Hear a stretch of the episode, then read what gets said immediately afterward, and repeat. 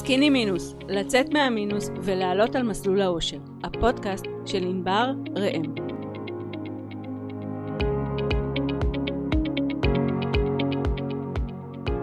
ברוכים הבאים לעוד פרק סקיני מינוס הפודקאסט, והיום אני רוצה לפנות לעצמאים שמבינינו, ואני רוצה להתחיל בסיפור מקרה. פנתה אליי מעצבת גרפית, בעלת עסק עצמאי, סיפרה לי שהיא פתחה את העסק לפני 3 שנים. עד היום הייתה גם שכירה וגם עצמאית, והיום היא עצמאית על מלא.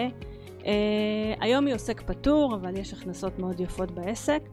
והאמת היא שהיא פנתה אליי כי יש לה 2 דילמות משמעותיות, שלמרות שהכנסות רק עולות ויש הכנסות מאוד מאוד יפות בעסק, עדיין היא נמצאת בלופ של מינוס והיא לא מצליחה לצאת ממנו. והסיבה השנייה זה שהיא מאוד מתלבטת האם כדאי לה בכלל לעבור להיות עוסק מורשה. ולכן, קודם כל, דבר ראשון מה שעשינו, עשינו מיפוי של כל המצב שלה, ובדקנו גם בין היתר, מעבר להכנסות ולהוצאות ולהתחייבויות ולנכסים שלה, בדקנו גם את ההתנהלות שלה הכללית. וגיליתי, תוך כדי העבודה המשותפת, שהיא עושה מספר טעויות קריטיות, שהאמת שחוזרות על עצמם כמעט אצל כל בעל עסק שמגיע אליי, ולכן אני חושבת שחשוב לדבר על זה. אז לפני שנדבר על הטעויות, קודם כל בואו נבין מה ההבדל בין עוסק מורשה לעוסק פטור. בעצם ההבחנה היא ההכנסה החודשית או ממוצעת, כי עצמאים אנחנו בודקים את ההכנסה על פני שנה, ועוסק פטור זה עוסק שהוא עד 120,000 שקל בשנה, זאת אומרת ממוצע חודשי 10,000 שקל בחודש. ועוסק מורשה זה מי שההכנסה שלו מעל 120,000 שקל בשנה, זאת אומרת מעל 10,000 שקל בחודש. עכשיו מה ההבדל? ההבדל העיקרי זה רק תשלום המע"מ. עוסק פטור צריך לשלם, החובות שלו הם אותם חובות כמו של עוסק מורשה, הוא צריך לשלם מס הכנסה, הוא צריך לשלם ביטוח לאומי. ההבדל היחיד זה תשלום המע"מ. עכשיו, הטעות הראשונה, והיא טעות קריטית שהרבה מאוד בעלי עסקים עושים, זה לשים תקרה לרווח. תראו, להיות עצמאי זה מאוד קשוח, במיוחד בישראל. אנחנו צריכים להתמודד עם ספקים, עם לקוחות. אנחנו צריכים להתמודד עם הרבה מאוד דברים שלא נוח לנו, שלא לימדו אותנו אף פעם, שיווק, מחירות, רשתות חברתיות. אנחנו צריכים להתמודד עם כל הנושא הזה של המיסים, הרבה מאוד אתגרים לא פשוטים בכלל. לא פתחתם עסק בשביל להביא הביתה 10,000 שקל. מי שלא רוצה להתעסק עם כל הבוג'רס הזה, מי שלא רוצה את כל הבלגן הזה על הראש, עדיף להיות שכיר. כי להיות שכיר זה לא מילה גסה. זה בסדר גמור להיות שכיר. אבל כדי להיות עצמאי צריך להיות עם אופי מסוים. צריך להיות עם יכולת להתמודד עם כל הדברים האלה. ואם אתם לא מוכנים להתמודד עם כל הדברים האלה, חבל על התסכול, חבל על המאמץ, חבל על הזמן שלכם, חבל על התרחה, חבל על הבלגן. תישארו שכירים, זה בסדר גמור. אתם פתחתם עסק בשביל לצמוח כל שנה 10%. המיינדסט צריך להיות, אני מביא הביתה 50,000 שקל. זה המיינדסט שאתם צריכים להיות בו. ומי שלא במיינדסט הזה, אין טעם, אוקיי? עכשיו, תבינו, זה לא שבאמת זה יקרה מחר בבוקר. וזה לא בטוח שזה יקרה בכלל. ויכול להיות שזה יקרה אבל לא עכשיו, ויכול להיות באמת שזה לא יקרה. אבל לפחות, אז תהיו ב-25,000 שקל, ב-30,000 שקל. לא תהיו ב-10,000 שקל. תמיד תכוונו גבוה. לא לשים תקרה לרווח. דבר שני, טעות שנייה שהיא עשתה, שאני רואה את זה גם בהרבה מאוד מקומות, זה שהכל מעורבב. גם הבית וגם העסק, הכל ביחד. ברגע שאתם פתחתם עסק, אתם הופכים להיות יצור דו-ראשי. יש את אני הבית ואני העסק. אנחנו הופכים להיות כאילו עם פיצול אישיות. וחייבים לעשות הפרדה, ממש חומות סיניות ביניכם ובין העסק. אנחנו רוצים שתהיה הפרדה מוחלטת. ואיך אנחנו עושים את ההפרדה הזאת? גם על ידי הפרדה של חשבונות הבנק, וגם על ידי בניית 2 תקציבים אחד לבית ואחד לעסק. אנחנו צריכים שיהיה לנו שקיפות, אנחנו חייבים שנדע איפה הבעיה, האם הבעיה היא בהוצאות של הבית או הבעיה היא בהכנסות של העסק, אוקיי? לכן זה חשוב שיהיה הפרדה מוחלטת, כי יכול להיות שההכנסות של העסק מאוד נמוכות ואנחנו רואים שמחודש לחודש אנחנו לא מצליחים להביא את ההכנסה שאנחנו צריכים הביתה, אז הבעיה היא בכלל לא בבית, אולי הבעיה היא בהיתכנות של העסק, אולי לעסק אין היתכנות כלכלית, ולכן אנחנו צריכים לקבל פה החלטות שאולי הן החלטות קשות, אבל הן יהיו החלטות נכונות בשבילנו, ולכן ההפרדה הזאת היא נורא נורא חשובה.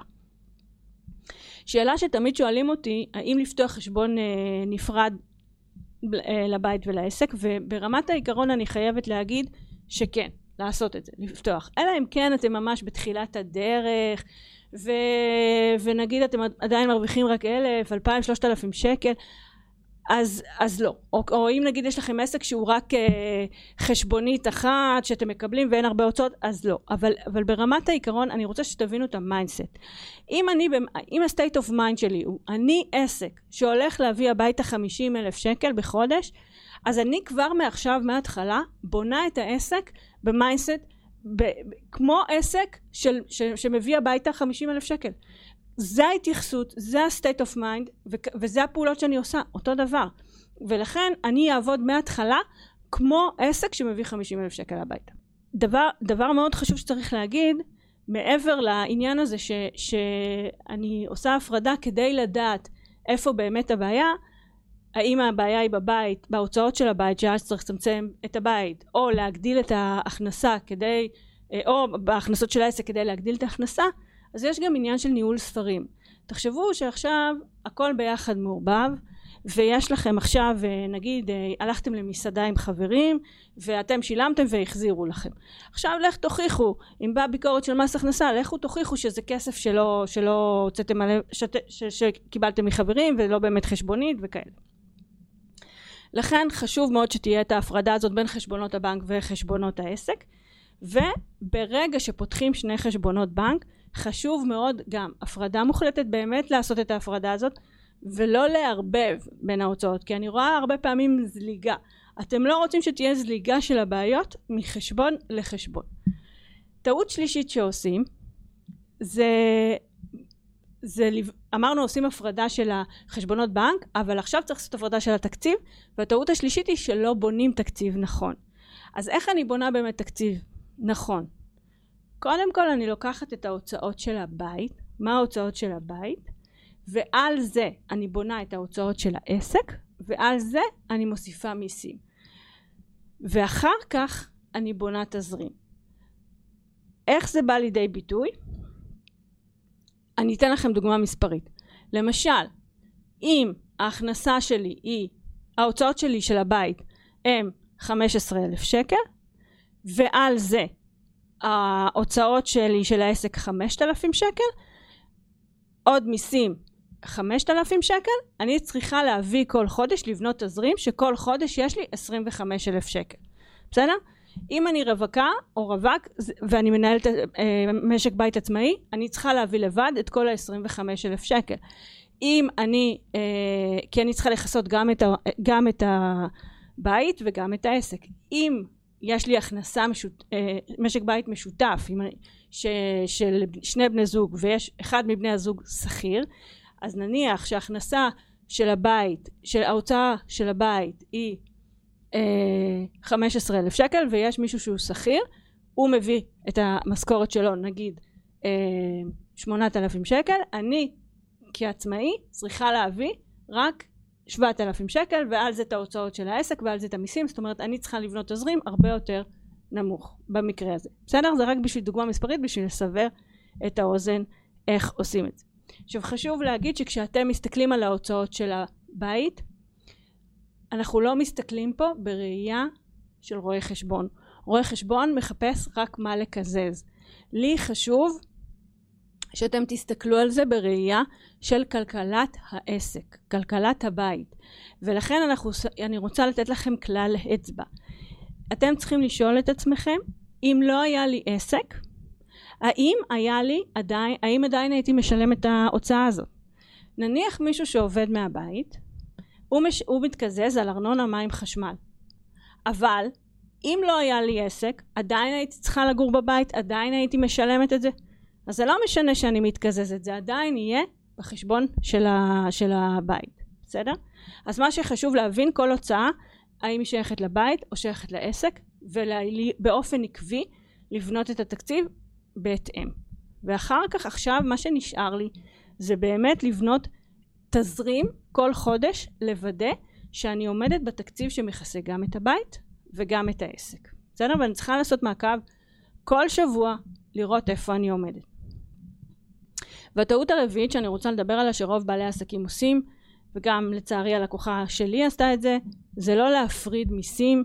זאת אומרת לקחת בחשבון שהמיסים הם חלק מההכנסה הכללית. במיוחד מישהו עוסק מורשה. הרי אנחנו נותנים חשבונית 1,000 שקל פלוס מע"מ, 5,000 שקל פלוס מע"מ, לא משנה מה העסקה, זה תמיד יהיה פלוס מע"מ. המע"מ הוא לא שלנו, יש לנו פה שותף שקוראים לו מע"מ ושותף שקוראים לו מס הכנסה, ולכן אם היה שותף אחר הייתם יודעים שאת החלק הזה אתם צריכים להפריד, אוקיי? ולכן גם פה אתם צריכים להפריד את החלק הזה שלא שייך לכם, כי אתם חייבים לקחת את זה בחשבון בהוצאות, בתוך איך שאתם מקבלים את ההכנסה, לשים את החלק הזה בצד כדי לא להגיע למצב שב-15 לכל חודש איזוגי יגיע תשלומם שאתם צריכים לשלם אותו ולא יהיה את הכסף. אז מי שיש לו עסקאות גדולות, חד פעמיות, יותר קל לקחת את הסלייס של המע"מ ולשים את זה כל פעם, לסגור את זה באיזשהו פיקדון יומי כזה, רק בשביל שזה לא יהיה בעובר עכשיו כדי להכין את הכסף. ומי שעושה מלא מלא עסקאות קטנות כמו מאמנים או מטפלים שיש להם הרבה שעות, אז פשוט פעם בשבוע או פעם בשבועיים תסכמו את ההכנסה שיש לכם ותפרידו את המע"מ. בדרך כלל תפרידו מההכנסה קרוב ל-20%, כי אל תשכחו שיש לכם גם הוצאות שאתם מתקזזים, אז זה לא אחד לאחד, וצריך לקחת בחשבון גם את המס הכנסה וגם את המע"מ. 20% בדרך כלל מכסה את הכל, בסדר? אז זו השיטה הנכונה לעבוד בעסק, שיהיה המון המון בהצלחה, ועכשיו נעבור לשיחה הבאה שלנו. שלום, היום אנחנו עם אברהם. היי אברהם. אהלן, מה נשמע? מצוין, מה שלומך? מעולה, בר, אני ממש שמח להיות פה היום, ובואי נתחיל. יאללה, בוא נתחיל. אז אתה רוצה לספר קצת עליך? כן, אז לי קוראים אברהם אייזן, אני כל החיים הייתי שכיר, ולפני שנתיים החלטתי לעשות את השינוי הגדול, ובעצם לעבור משכיר לעצמאי. בתפקיד האחרון שלי הייתי סמנכ"ל חינוך בארגון חברתי גדול, וכל השנים קינן בי הרצון הזה להיות עצמאי, אבל נורא נורא פחדתי, כאילו ישבתי על הקצה של הבריכה ופחדתי להיכנס למים. גם הקורונה עזרה לי ככה להבין שאפשר גם אחרת, אבל נרגשתי לאורך השנים שאני לא ממש את הפוטנציאל ההסתגרותי שלי, שאני כל פעם משוחח על העלאות שכר, פה של 500, פה של 1,000, הרגשתי שאני בעצם מגביל את עצמי ויוצר לעצמי תקרת זכוכית, ואז החלטתי לצאת לדרך עצמאית. האמת היא, אני חייב להגיד הרבה תודה לאשתי שאמרה לי, אברהם, תפסיק להתלונן, או שאתה מפסיק להתלונן, או שאתה קופץ למים, ובזכות הרשת החברתית הזאת, גם של אשתי, גם של חברים שהם כבר היו עצמאים, וראיתי איך הם מצליחים, החלטתי ללכת ולעשות את זה. רציתי לשאול אותך, סיפרת שהיית סמנכ"ל בכיר גוף חינוכי, למה העסק שלך היום? לא סיפרת לנו. זה באותו תחום או תחום אחר לגמרי? אז כיום אני עוסק בעיקר בייעוץ אסטרטגי, אני עושה שני דברים מרכזיים. אחד, אני עוזר במגזר שלישי לעמותות ליצור קשרים עם גופים ממשלתיים, עם קרנות, לתכנן רחוק, לראות חזון, ולהפוך אותו לדברים פרקטיים, כולל בנייה של עוגנים כלכליים. ובמגזר הפרטי אני יותר מתמקד בעניין של חיבורים ולכידות, בפנייה של מחויבות של עובדים לארגון. זאת אומרת, זה שני התחומים שאני עוסק בהם, ואני חייב לציין שבעצם אתה אף פעם לא מתחיל מאפס. זאת אומרת, את הדפים שכתבתי בקריירה, בחיים שלי, אני בעצם ממשיך אותם היום במישור העסקי. זאת אומרת, אני לוקח את גוף הידע שהיה לי, ואני עושה לו את האדפטציות, ולשמחתי יש לזה הרבה ביקוש. סיפרת שישבת הרבה זמן על הבריכה, וצפית בפרפרזה צפית במי ששוחה במים. מה היה הפחד הכי גדול שלך? תראי, אני בן של... הייתי שכיר, בן של שכירים, ובעצם לא, במעגל הקרוב שלי לא הכרתי אנשים כמעט שהם עצמאים, עם שיח של עצמאים, ואז מילים כמו מע"מ, מקדמות, מאוד, הצהרות הון, מאוד מאוד הפחידו אותי, ופחדתי שברגע שאני אפוץ למים אני לא יודע לנהל את התזרים ואת העסק, ושמס הכנסה ייקח לי את כל ההכנסות, ואיך אני אתמודד עם זה, והפחד הזה מהרשויות פשוט שיתק אותי לאורך השנים. איך התגברת על הפחד הזה בסופו של דבר? אני אגיד לך, עשיתי שני מהלכים משמעותיים. לקחתי קודם כל ייעוץ מקצועי, גם בתחום של מיסים וגם בתחום של התנהלות פיננסית. אני חושב ששני הדברים האלה מאוד מאוד עזרו לי להבין, א', מה אני מתחייב, לאן אני הולך, איך אמור להיראות החודש שלי,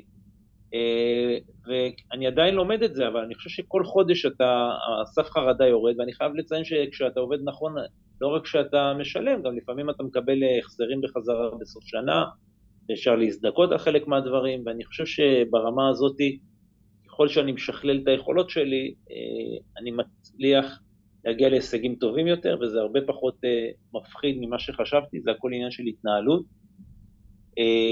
ואני כיום מבין את זה בצורה הרבה יותר טובה, שרוב החסמים הם בראש.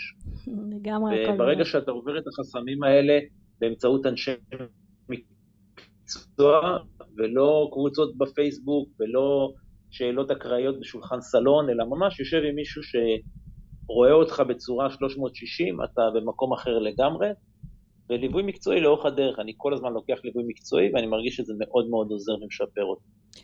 אני רוצה לדבר איתך בעיקר על השינוי התפיסתי, כי להיות שכיר זה מאוד מאוד שונה מלהיות עצמאי, נכון? אתה, כשאתה שכיר, אז גם אפילו אם אתה בעמדה מאוד מאוד בחירה בארגון, אתה תמיד מוכר, כאילו יש הרבה דברים שזה שונה, כי אתה בעצם שם את הארגון על הפודיום, וכשאתה עצמאי, אתה שם את עצמך על הפודיום, וזה מאוד משמעותי, נכון, כאילו צריך מיינסט אחר, זה לא, אתה לא יכול להיות באותו מיינסט כשאתה שכיר ואתה עצמאי. אני אגיד לך איפה היה לי הנפילת הסימון הכי משמעותית, נגדיר את זה ככה.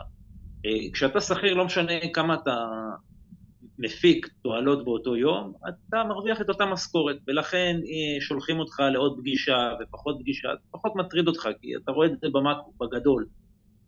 וכשאתה עצמאי, פתאום מישהו צריך לשלם על כל השעות האלה שהולכות, ואני שם לב שזה סדרי גודל שבין אם אתה רוצה, כל המנהלות והמסביב והפגישות האלה שלא תמיד יוצא מהן, זה בין 20-30% מהזמן. ואני חושב שההבנה הזאת, שפתאום יש פה מערכת זמן שאף אחד לא משלם עליה, מאוד מאוד גורמת לך להיות יעיל הרבה יותר, לשאול פעמיים, האם באמת אני צריך את הנסיעה הזאת, האם אפשר לעשות את זה בזום, האם טלפוני, אולי אני יכול למקד את הדיון לפני כן, זאת אומרת, אני חושב שנהייתי הרבה הרבה יותר ממוקד, זה שינוי אחד משמעותי, וגם שתיים, פה אני גם לקחתי עזרה, אני לוקח שירותי משרד חיצוניים, אאוטסורסינג, שמאוד מאוד מקלים עליי ומורידים עליי את המנהלות, עשיתי פשוט משוואה פשוטה של יחס תחליפי, כמה עולה שעה שלי לעומת שעה של שירותי משרד, וגיליתי שהפער הוא מאוד משמעותי ושווה לי, והדבר הזה מאוד מאפשר לי, כי בעצם כשהייתי שכיר, היה לי מעטפת מאוד גדולה שסייעה לי להגיע להצלחות, ופה אני צריך לבנות את המעטפת לעצמי.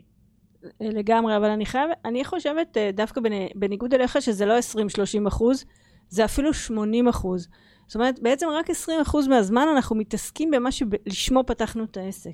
80% זה המנהלות. כי ברגע שאתה הופך להיות עצמאי, אתה גם המנכ"ל וגם הסמנכ"ל שיווק והסמנכ"ל מחירות, ואתה הופך להיות הפקידה המבצעת והשליח, אתה כל התפקידים האלה, אין מישהו אחר, זה אתה. ולכן אתה חייב גם לפתח באמת יכולות חדשות שאין לך, וגם, או יש לך, אבל כמו שאמרנו, נגיד, יש אנשים שטובים שעשו בקריירה שלהם כשכיר, מכרו המון. אני הייתי צריכה למכור המון בקריירה שלי, אבל למכור עבור הבנק ולמכור עבור עצמי זה נורא שונה.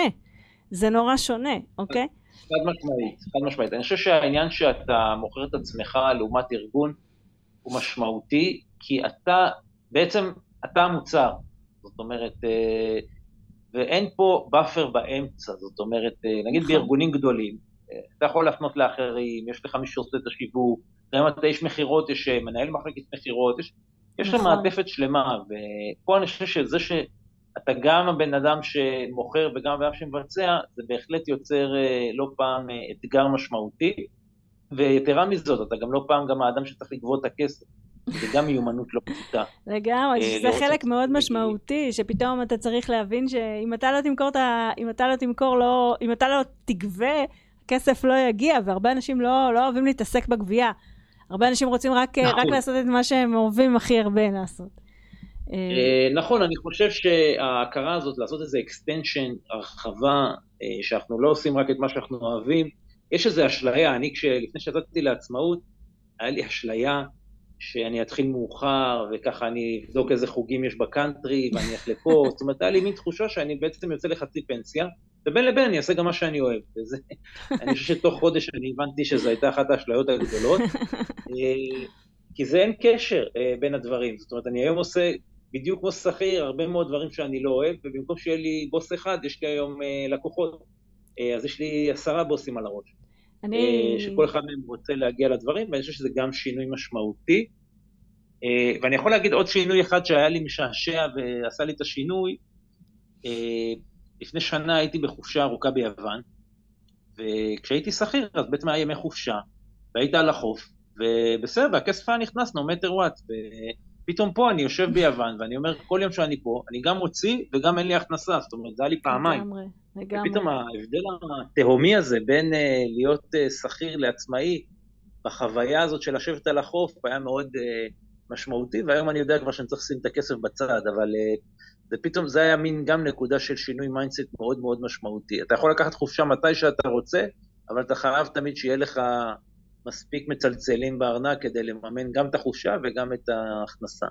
אמרת שני דברים שהם כל כך משמעותיים בעיניי. אמרת אחד שאתה כעצמאי חייב כאילו גם לחשוב על הקרן, כאילו אתה חייב לתכנן קדימה, כי אם אתה רוצה לנסוע באוגוסט לחופשה, אתה חייב כל השנה לשים כסף בצד לטובת הזמן הזה, כי אתה לא תהיה, כי בזמן הזה אין מישהו אחר שיעבוד במקומך, וחופשה עוד זה דבר טוב, בוא ניקח מצב כמו מחלה חס וחלילה, או תאונה חס וחלילה, או אפילו קורונה, שיצרה מצב שהרבה עצמאים היו צריכים לשבת בבית, בלי הכנסה, זאת אומרת, חייב שיהיה קרן חירום, זה מס לכל העצמאים, זה must בכלל לכל העצמאים במיוחד, חשוב שיהיה, כי אם קורה משהו. ועוד משהו שאמרת שהוא בעיניי מאוד מאוד חשוב, זה הנושא הזה של המעטפת, כי אני חושבת שהחלק הכי תראה, תיארת פה את העסק שיש לך, שלך יש עסק של באמת שבו אתה עוזר לארגונים להבין את מה שהם, להשיג את המטרות שלהם, ואני מניחה שזה הידע שלך, זה היכולות שלך, זה דברים שאתה למדת לאורך השנים, אתה באת מוכן לזה.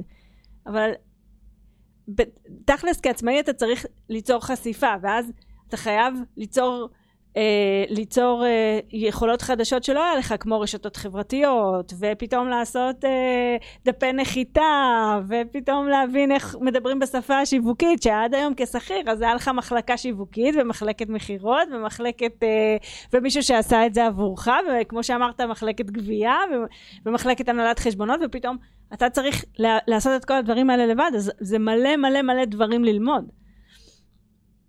נכון, אבל אני חייב לציין שאני לא חושב שהכל אתה צריך לעשות לבד, זאת אומרת, כמו שלקחתי שירותי משרד באוטסורסינג, אז אני רואה לפעמים עצמאים שעושים, בונים את האתר לבד, ומנסים לכתוב את הפוסטים לבד, וכל מיני דברים כאלה, ואני חושב שבמידה והעסק שלך כבר יש לו קצת שוליים, אז עדיף להביא בעלי מקצוע, שמקצרים את התהליך, גם עושים את זה יותר טוב, וגם אני כל הזמן בוחן כמה השעה שאני יכול למכור לעומת השעה שהם עולים לי, והרבה מאוד פעמים אני מסתייע, אבל כדי להביא את כל הבעלי מקצוע האלה, אני חושב שצריך גם שולי רווח, אבל גם להשאיר בצד בחודשים רווחיים, בעצם מין קופה שהיא לפיתוח העסק, זאת אומרת, לא לצרוך את הכל. והמהלך הזה הוא משמעותי מאוד, זאת אומרת, אחת אני חייב לספר לך, נגיד, יש מקדמות של המע"מ, מס הכנסה, שאני חושב שהם אימת הרבה מאוד עצמאים. נכון. לפני כמה ימים הלכתי להפקיד את הצ'קים, והבת שלי באה איתי להפקיד, אני אוהב דווקא שילדים מתלווים אליי לדברים האלה, היא רואה את הצ'קים נכנסים, והיא אומרת לי, וואי, זה הרבה כסף, אמרת לה, אל תדאגי, שום דבר לא מגיע אלינו. זאת אומרת, אבא, אבל לאן זה מגיע? אני אומר לה, יש לאבא שותפים, אומרת, אבל אתה עובד לבד, מי השותפים שלך, אבא? אז אמרת לה, יש מע"מ וביטוח לאומי ומס הכנסה, את לא רואה אותם. אז היא אומרת לי, ומה יישאר מכל הצ'קים האלה? אמרת לה, שום דבר לא יישאר לך. זה לא בירושה שלך, עשית לו שחור. זה לא שלך, אמרתי לה, הנה, את רואה, מחר ה-20, הם מחר יכניסו את היד לחשבון ויקחו את הכל. יצרת אצל הילדה חרדות, אלוהים ישמור, אחר כך את כמה פסיכולוגית, תצטרך שלך. נכון, אבל אני חושב שזה עזר לה דווקא להבין קצת את המציאות.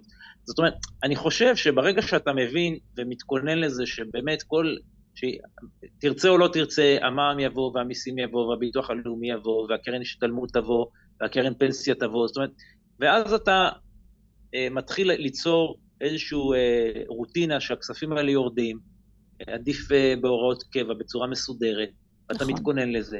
ואז זה הרבה פחות מפחיד, אני חייב לציין, זאת אומרת, זה יוצר איזושהי, ואם אני חושב על המעבר הכי משמעותי משכיר לעצמאי, זה עניין בדיוק מה שדיברת עליו, עניין התכנון. יצירת התכנון, ההבנה, קודם כל התקציב, מה עומד להיות, ובית, לא פחות חשוב מכך, התזרים, זאת אומרת, איך החודש נראה, כדי שבאמת יישאר כסף לסוף החודש ולהוצאות, וגם אם פתאום נראה שיש הרבה, אז לשאול את עצמך את השאלות, רגע, כבר שילמתי מע"מ, שילמתי כבר מס הכנסה, ירד הקרן פנסיה, כדי שפתאום, ואז לא להתחיל או למשוך לחשבון האישי, או להשקיע בעסק, ופתאום אתה מגלה שאין לך להמשך החיים. זאת אומרת, אני חושב שהדברים האלה הם קריטיים, ולכן אחד השינויים המשמעותיים, זה בעצם השינוי של התכנון המוקדם, והיצירה של שגרות עבודה מסודרות, שבעצם עוזרות להפוך את היום-יום למשהו שאפשר לעבוד איתו. זאת אומרת, משהו צפוי.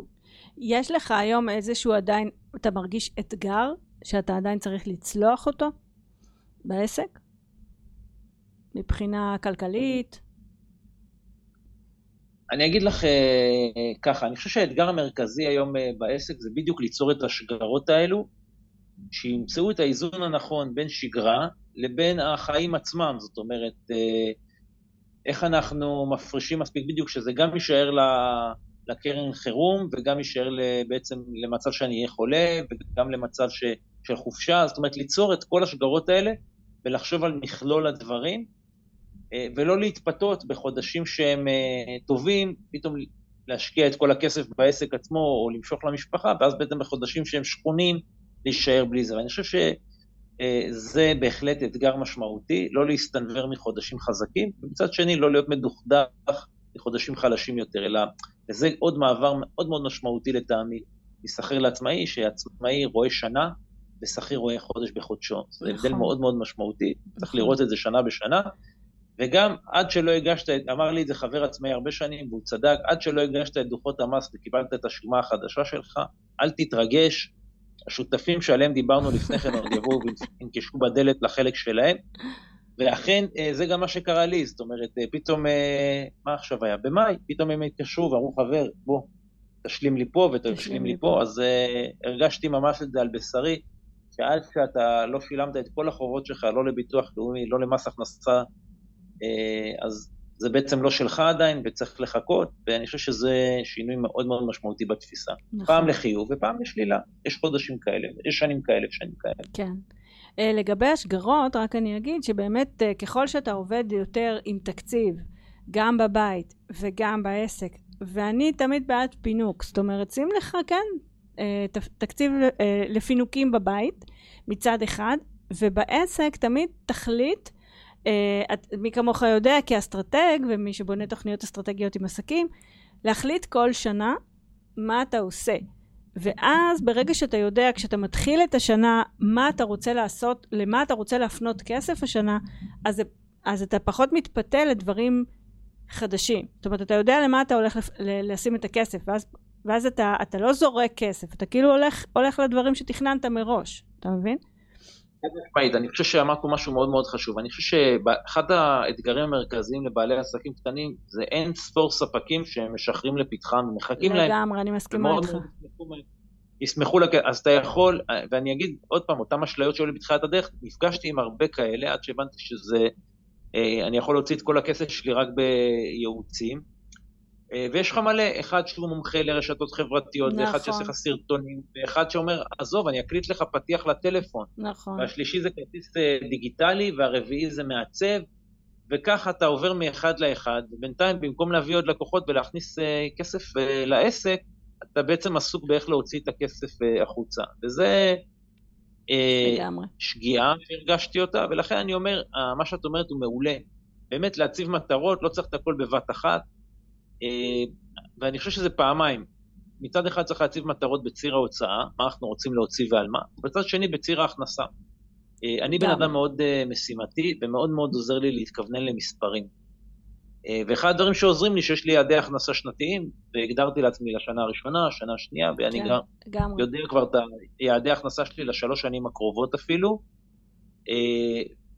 וזה בעצם, וזה מאוד מאוד עוזר לי, כשאני רואה באחוזים כל חודש כמה התקדמתי לקראת אותו יעד השנתי, כמה מיליתי, והאם באמת הקצב התמלות של המחל ההכנסות הזה הוא בקצב הנכון, או שאני חי בלללן.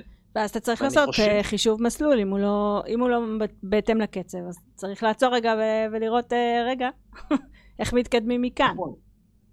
חד משמעית, אני חושב שקודם כל ציר ההוצאות בדרך כלל יש בו הרבה מאוד אלמנטים קבועים, אז צריך לראות שאין דליפה בתחתית של הספינה, זאת אומרת, אנחנו מפרישים את הכל בהוראות קבע כביכול, ואז ההוצאות הן מאותן הוצאות, וההכנסות הן רחוקות, אז הרווח הזה בין ההכנסה להוצאה הוא מאוד משמעותי. לגמרי. ואני חושב שזה רכיב שהוא קריטי, וזה עוד פעם מתחבר להבדלים בין שכיר לעצמאי, בלהבין את הרווח, וגם זה אפשר להגיד, שבעצם אנחנו משלמים את המיסים שלנו מהרווחים, לא מסך הפדיון, וזה גם צריך, זה דבר שלפעמים אתה לא מבין, זאת אומרת, אתה פתאום אומר, רגע, הכנסתי כך וכך, אבל לא, זה לפני מע"מ, ולפני זה, ולפני הוצאות, ולפני מיסים. רק כשאתה מתחיל להבין את המספרים האמיתיים, כמה נשאר בכיס, רק אם זה אפשר לתחתן. ובשביל זה צריך גם לאורך זמן לעשות את זה, וגם לעשות את התחזיות, ולראות איפה אנחנו נמצאים כל הזמן. וכל פעם לעצור ולעשות זום אפ, ולראות איפה אתה נמצא. עד משמעית, ואני חושב שאין פריבילגיה לעשות את זה בסוף שנה. לא, ממש לא. זה ממש משהו שצריך לעשות אותו מדי... מדי חודש אפילו, או חודשיים, ממש בטווחים קצרים. אני יכול להגיד לך שאני כל יום נכנס לחשבון בנק ומסתכל, לאן הדברים הולכים, ואם יש שם הדבר, ואם נכנסו הכספים, ואם אני יכול באמת לשחרר את הצ'קים כמו שרציתי, והדברים האלה הם, אתה חייב להיות עם יד על הדופק, כי נגיד הרבה פעמים בארגונים, בעיקר נגיד מי שבא מארגונים גדולים או ארגונים ממשלתיים, הארגון כביכול סופג את התזרים, בבית אתה סופג את התזרים. לגמרי, לגמרי.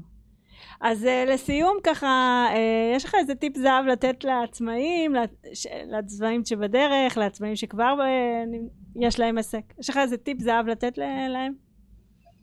אני אגדיל לעשות, אני אקח שלושה טיפים. אחד, אני חושב שצריך סביבה תומכת, זה דבר נפלא. נכון.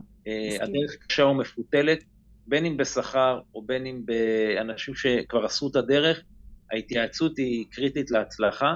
שתיים, זה ליצור שגרות, כמה שיותר דברים שלא חושבים עליהם, וצריך לעשות אותם בהוראות קבע, את כל התשלומים, את כל ההורדות, שזה יהיה בצורה מובנית, ואז לא שוכחים שום דבר. ושלוש, תמיד להסתכל אל עבר האופק, ולראות את העתיד, כי בסופו של דבר, גם לפעמים יש עננים, אבל גם הרבה פעמים מצפים לנו ימים אביביים, וצריך לבוא עם הרבה אופטימיות לדרך. זהו. מדהים. תודה רבה רבה רבה, אהבתי מאוד, אני מסכימה עם כל מילה ואהבתי גם לסיים את זה תמיד ולהסתכל באופטימיות, זה תמיד נפלא, אז תודה רבה לך יקירי, תודה רבה, תודה רבה, להתראות, להתראות, ביי. לסיכום, נקודה למחשבה, כשאתם באים לפתוח עסק תזכרו שעסק זה מרתון ולא ספרינט, זה לוקח זמן, ולכן צריך הרבה אורך רוח וסבלנות. זה תהליך, זה לא מיידי. בנוסף, כדי באמת שהעסק יצליח, צריך הרבה אומץ, הרבה תעוזה, לצאת מהקופסה, ולגרד כל הזמן את אזור הנוחות שלכם. אתם חייבים לעשות פעולות שלא נוח לכם, כי אנחנו כל הזמן חייבים להתקדם, אנחנו כל הזמן חייבים לפתח יכולות חדשים, וזה מצריך מאיתנו כל הזמן לעשות דברים שלא נוח לנו. הרבה אנשים מפחדים לעשות את זה כי מפחדים מאוד מכישלון, אז תזכרו שכישלון זה רק תוצאה לא רצויה, וזה רק שיעור בדרך לאיך כן, ואנחנו יכולים מכל כישלון ללמוד מה לעשות יותר טוב בפעם הבאה. אז הדבר הכי חשוב זה להתמיד, גם אם לא מצליח לעשות עוד פעם ועוד פעם ועוד פעם עד שזה יצליח, ולא לשכוח שזה כבר מצליח, אז אל תשכחו לחגוג את ההצלחה. שיהיה לכם המון בהצלחה, להתראות בפרק הבא.